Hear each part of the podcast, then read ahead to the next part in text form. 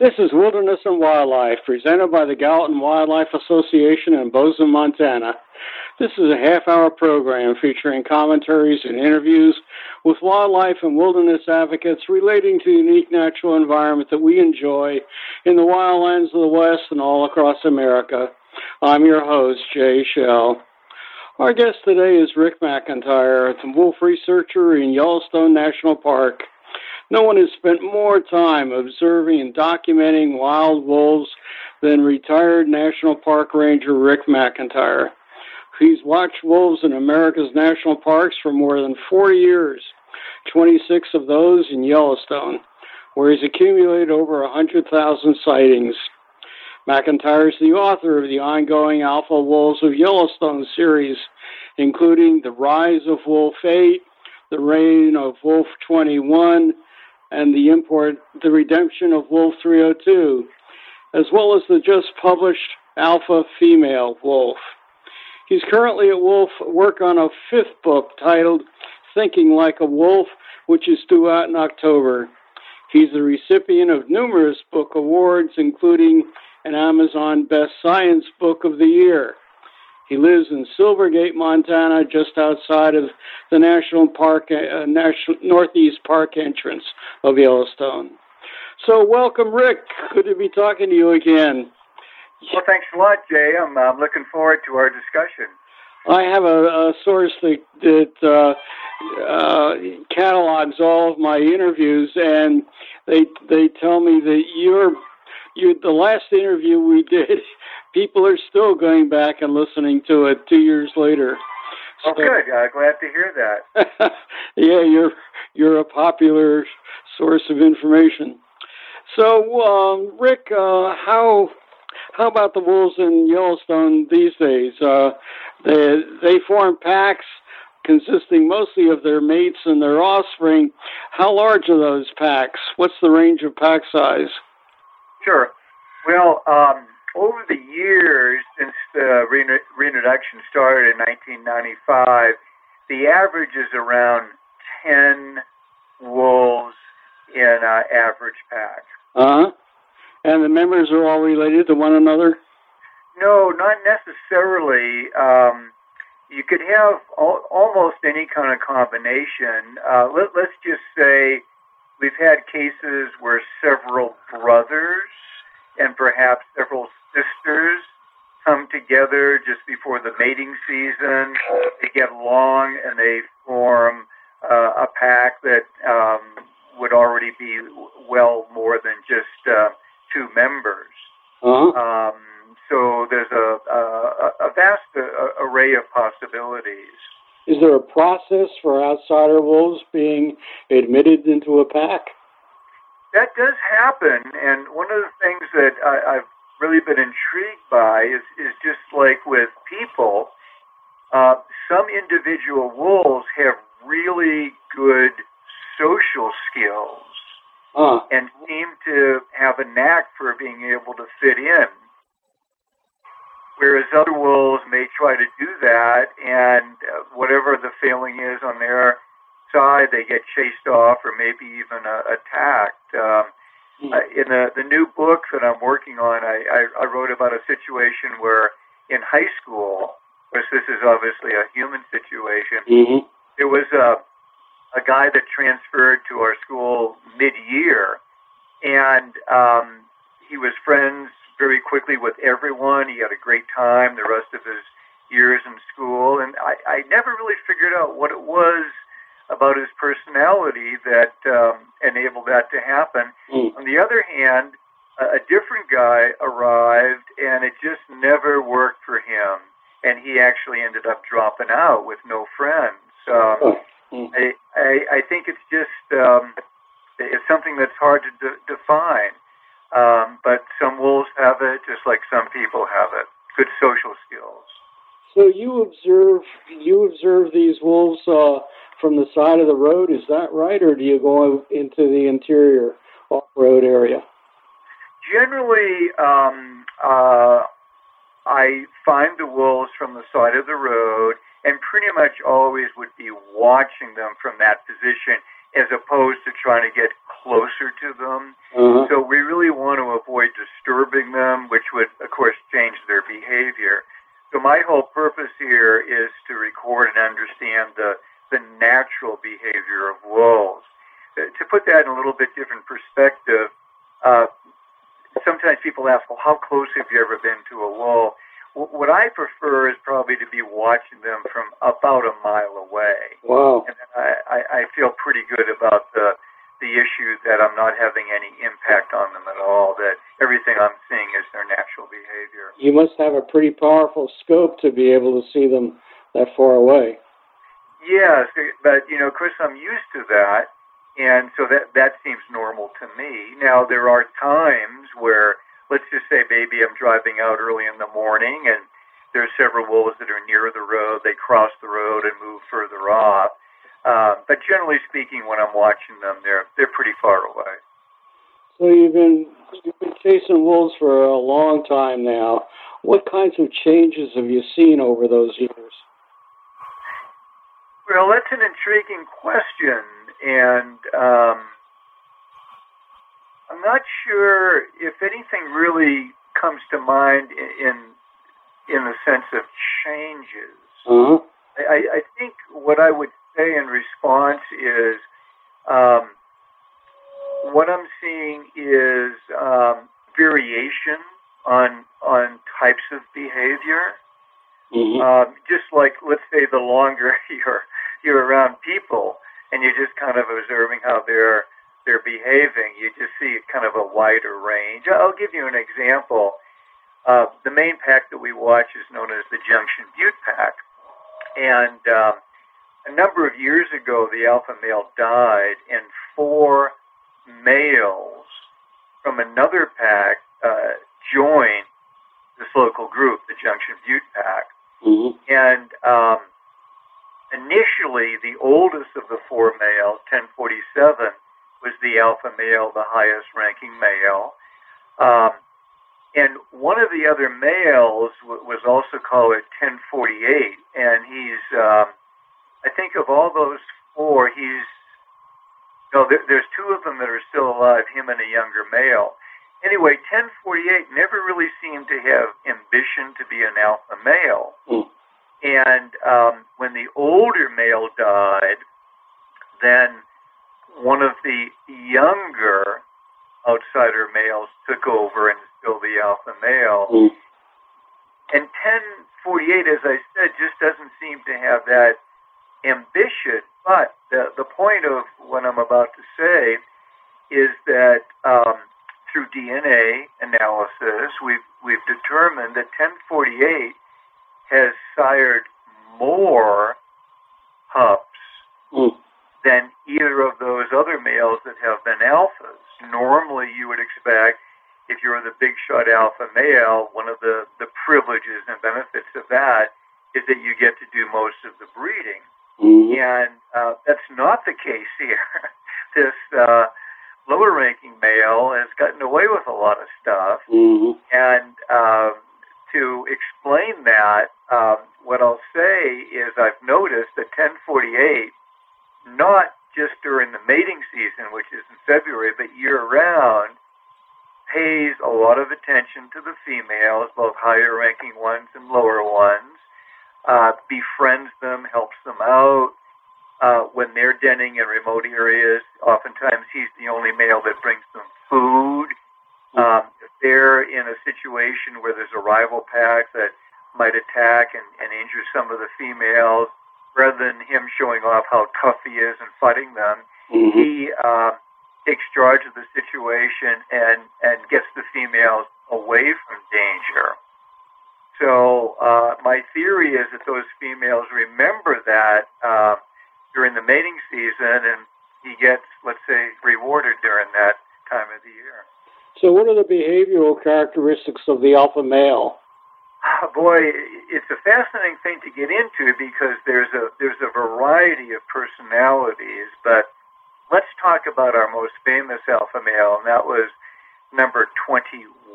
He was a longtime alpha male of the Druid Peak Pack. He, he's no longer with us, but he did have a long life.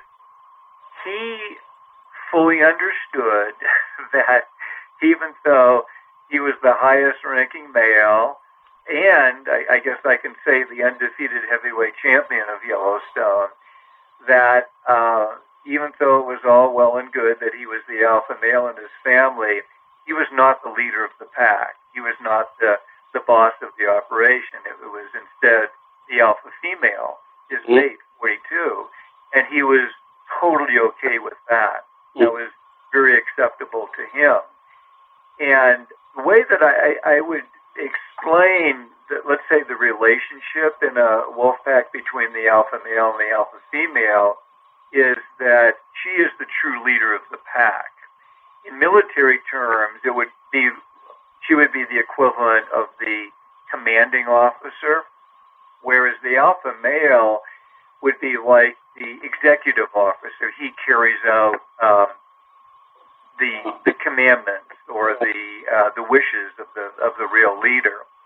So the alpha female makes all of the biggest decisions, uh, particularly where are we going to den this year, then where are we going to move the pups, what are we going to do this winter. Now he, the alpha male, would have certain areas of responsibility, such as uh, defending the family from a rival wolf pack. Mm-hmm. In many cases, perhaps leading the hunt but uh, certainly she would be capable of doing those things if it was if he was away on something and she had to do it. Uh, but she is the true leader of the pack. And that's the subject of your latest book, is that right? The Alpha Female Wolf?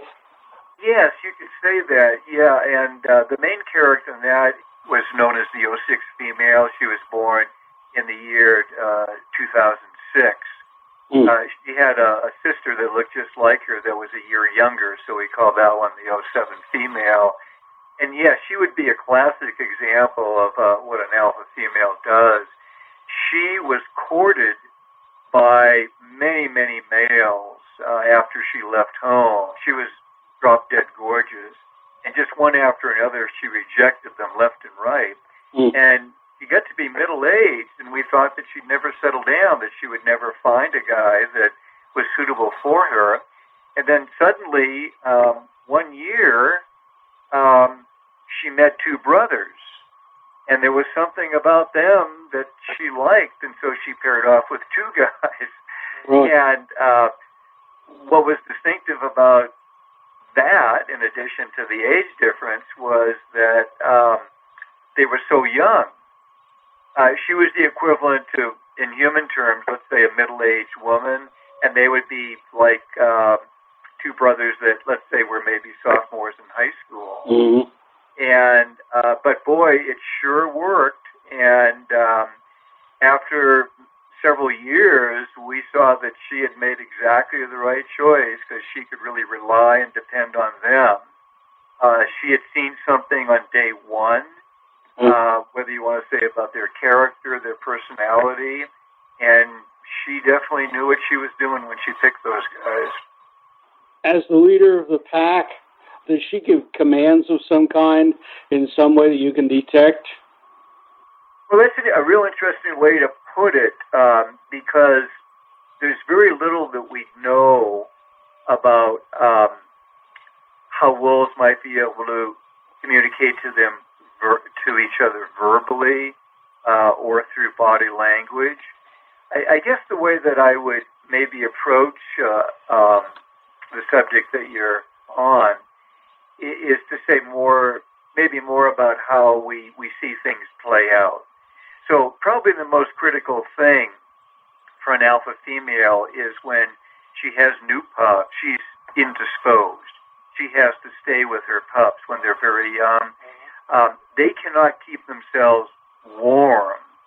Now, the pups are born in April when it's still pretty cold in Yellowstone. So let's just say if a mother wolf was to leave the den for too long, if it was really cold underground, they could die of hypothermia. Mm. So she has to keep them warm with her with her own body. That means that she's totally dependent on her pack mates, and particularly with the alpha male. Um, which in practice means that they have to go out on a hunt without her help or assistance, um, make a kill, and then bring back food to her. on a very regular basis so that she has enough to eat to sustain herself and then uh, enough extra calories so that she can have enough of a milk production to support maybe six to eight pups. So that's critical. If they fail her in that, then um, her pups are, aren't going to survive. Ah, uh-huh. uh, talking about food, uh, you told me at some point that uh, moose only make a, a small percentage of their diet. Uh, do elk make up the other uh, portion of their diet, or what's their source of food? Yeah, I, I don't have the percentages in front of me, but I would say elk would definitely be number one, and then bison would be uh, number 2 uh-huh. and then um, the, further down uh, the line or the list, um, they get a, a, a mule deer once in a while, pronghorn occasionally. Um, yeah, moose would be relatively rare. Why don't they seek out moose calves when they're born? Uh, yes, they would. Of course, the cow moose is extremely effective at, at uh, protect them, as would be a, a cow bison and a, yeah. a cow elk. So it's a very challenging, difficult thing for a, a wolf to get any of those animals. Do do elk resist? Are they successful in resisting wolf attacks? Yeah, um, a, way to talk about that is first of all to compare the size. So an average adult wolf is about 100 pounds here. Uh-huh. Um, a cow elk uh, would be several hundred pounds. I think maybe even up to 300, and a, a bull elk maybe even up to 700. A bull bison, 2,000 pounds. So uh, that's a pretty formidable animal to be going after. Mm. Um, I, I uh, years ago I came across a, a dead wolf, a big, big, strong male, and when I examined him, there was a one puncture wound right in the middle of his chest that indicated that he had been stabbed to death mm. by uh, an elk antler. Uh, yeah. Seen wolves stomped and trampled. Um, years ago, uh, wolves were trying to kill a bison cow, and she charged forward, hooked one wolf on a horn, and tossed him in the air maybe 20 feet. Oh. And um, he landed on top of her. fell off, and uh, that was not a good day for that wolf. But he survived. Yeah. Uh, you were talking earlier about uh, this alpha male uh, and uh, or the, the alpha female who warded off uh, other males until she found these two brothers. And I was I was wondering in that if if males uh, do um, breed with their sisters in a pack? No, as far as we know, that would not be normal at all. So they go out of the uh, pack. They go out of the pack to find their mate. Yes, yeah. Um, I, I heard a fascinating thing years ago that related to humans. I, I think it might uh, apply to wolves as well. Um, they discovered that as a boy is growing up in a family where there's sisters, um, he um, uncon- subconsciously is breathing in the scent that his sisters are giving off. Mm. And um, that familiarity with their scent causes him, as he gets older, uh, meaning uh, when he hits maturity, to just have absolutely zero interest romantically in them. But let's just say if a new girl moves in down the street, uh, boy, he's probably going to be very interested in, in her. And so I think it's the same thing with wolves.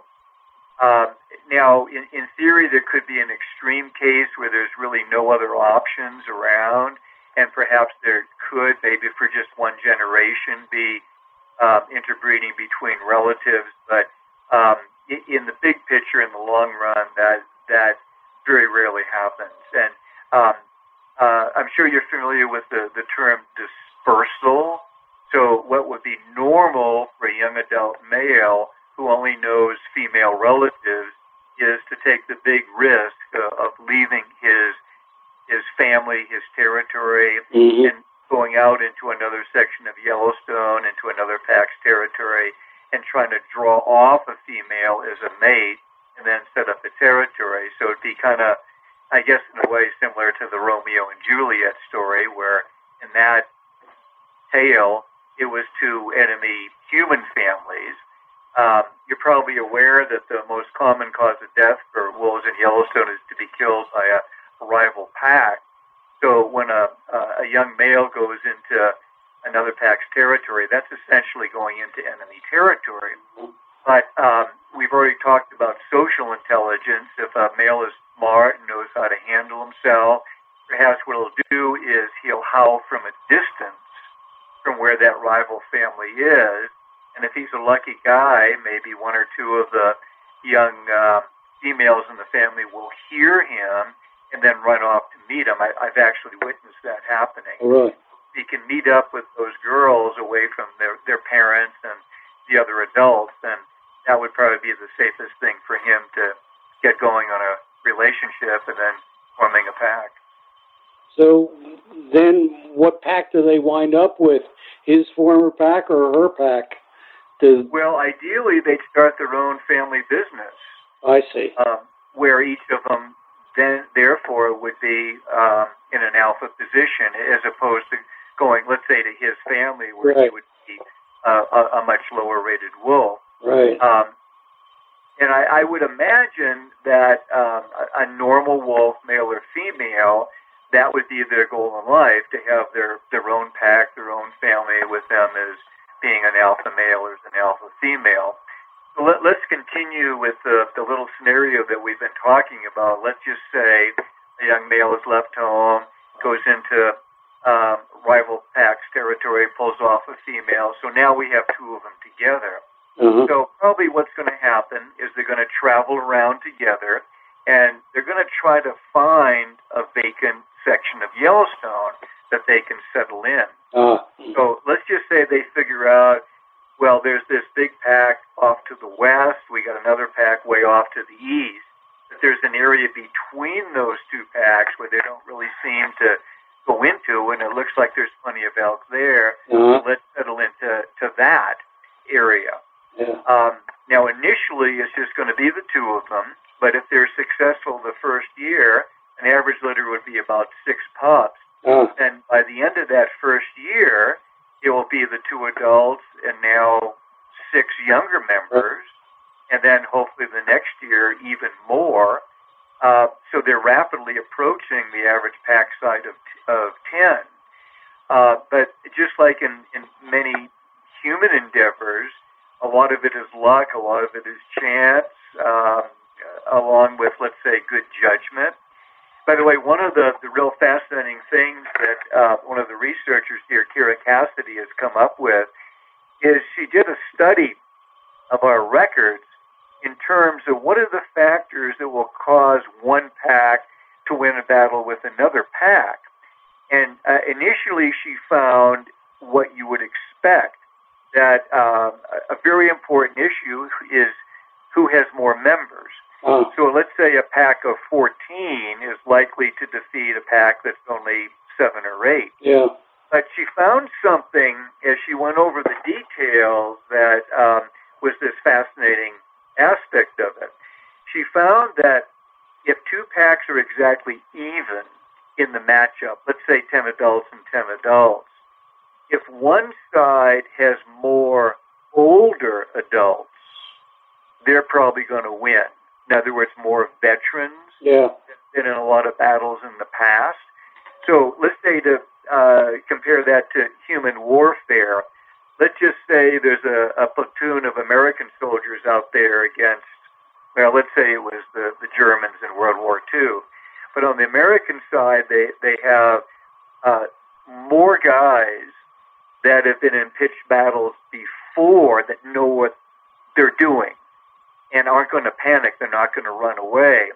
Well, the younger guys in that platoon, as they're running into battle, they're going to watch what the, the veterans are doing and um, kind of trust their judgment Mm-hmm. Where if it's all new guys, it's probably more likely that if one or two starts to run away and panic, that they're all going to do it. So it really pays to have older wolves in the family. Yeah. And getting back to when we started talking about Wolf 1048, who was never an alpha, his siblings were alphas during that time. And so um, for them to allow 1048, a veteran older wolf, to stay in the family, even though he was breeding some of the females, that just meant that the alpha male had a better chance of winning a battle because he had that fellow older male in his family. So, Rick, uh, have have you seen population fluctuations uh, over the the past few years in the population of wolves in Yellowstone? Yeah, yeah, that's definitely happened.